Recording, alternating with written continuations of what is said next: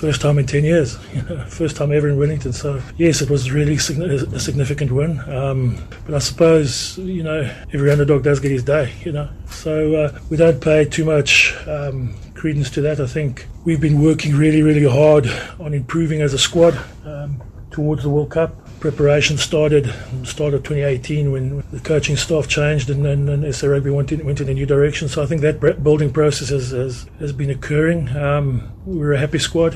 You can see with the evolution of the squad, we are, are looking to, to move in a new direction of the style of rugby we play. So um, we're just really happy where, where the squad is lying. We've still got a month or two until Japan, so um, there's still a lot of work to be done. I think it's another opportunity to play the world's best team. We're in preparation for our World Cup campaign, and I suppose, like every international team, we split our resources last week to try and handle the constraints of the of the championship this year. We're going to do the same this week and um, expose some of those guys that haven't been here to playing the world's best team in New Zealand. Um, what the detail, what the intensity of the game is needed at this level. So we, are just going to do that, continue building our squad process for the World Cup due to the fact that uh, our first pool game is the New Zealanders. So um, it's an ideal opportunity for us to continue the process which we which we started last week.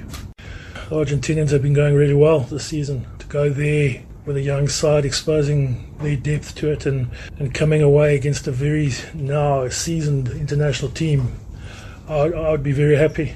Uh, so we take a lot out of that. That culture, that mindset, is, it can be so quickly transferred into into the wider group.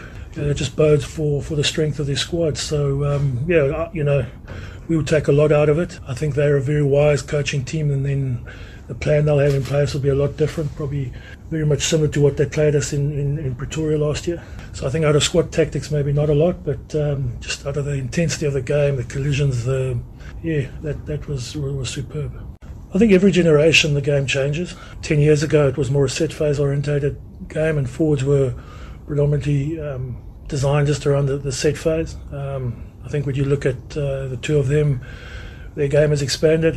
Uh, the work rate they get through the game. Watching Brodie again on the weekend taking an intercept, you know, second rows doing that type of work. I suppose they've taken and shifted the bar as every generation does, you know. Um, we've got uh, four very good um, second rows here that um, are really keen to, to challenge themselves against those two. You know, I don't think it's just the two of them as a combination. I think when you put Kieran Read in and it's that the three of them together, that's when they really, really you see how good they are together. I don't know how many tests it is, you know, 50, 60 tests they've been together as a unit. That experience really bodes well for them. Um, you know, our guys are, are, relishing that challenge, you know, just to, to see how their game has expanded, see how their game has, has challenged. We, we challenge our players uh, on a weekly basis to improve um, and, and, to get better.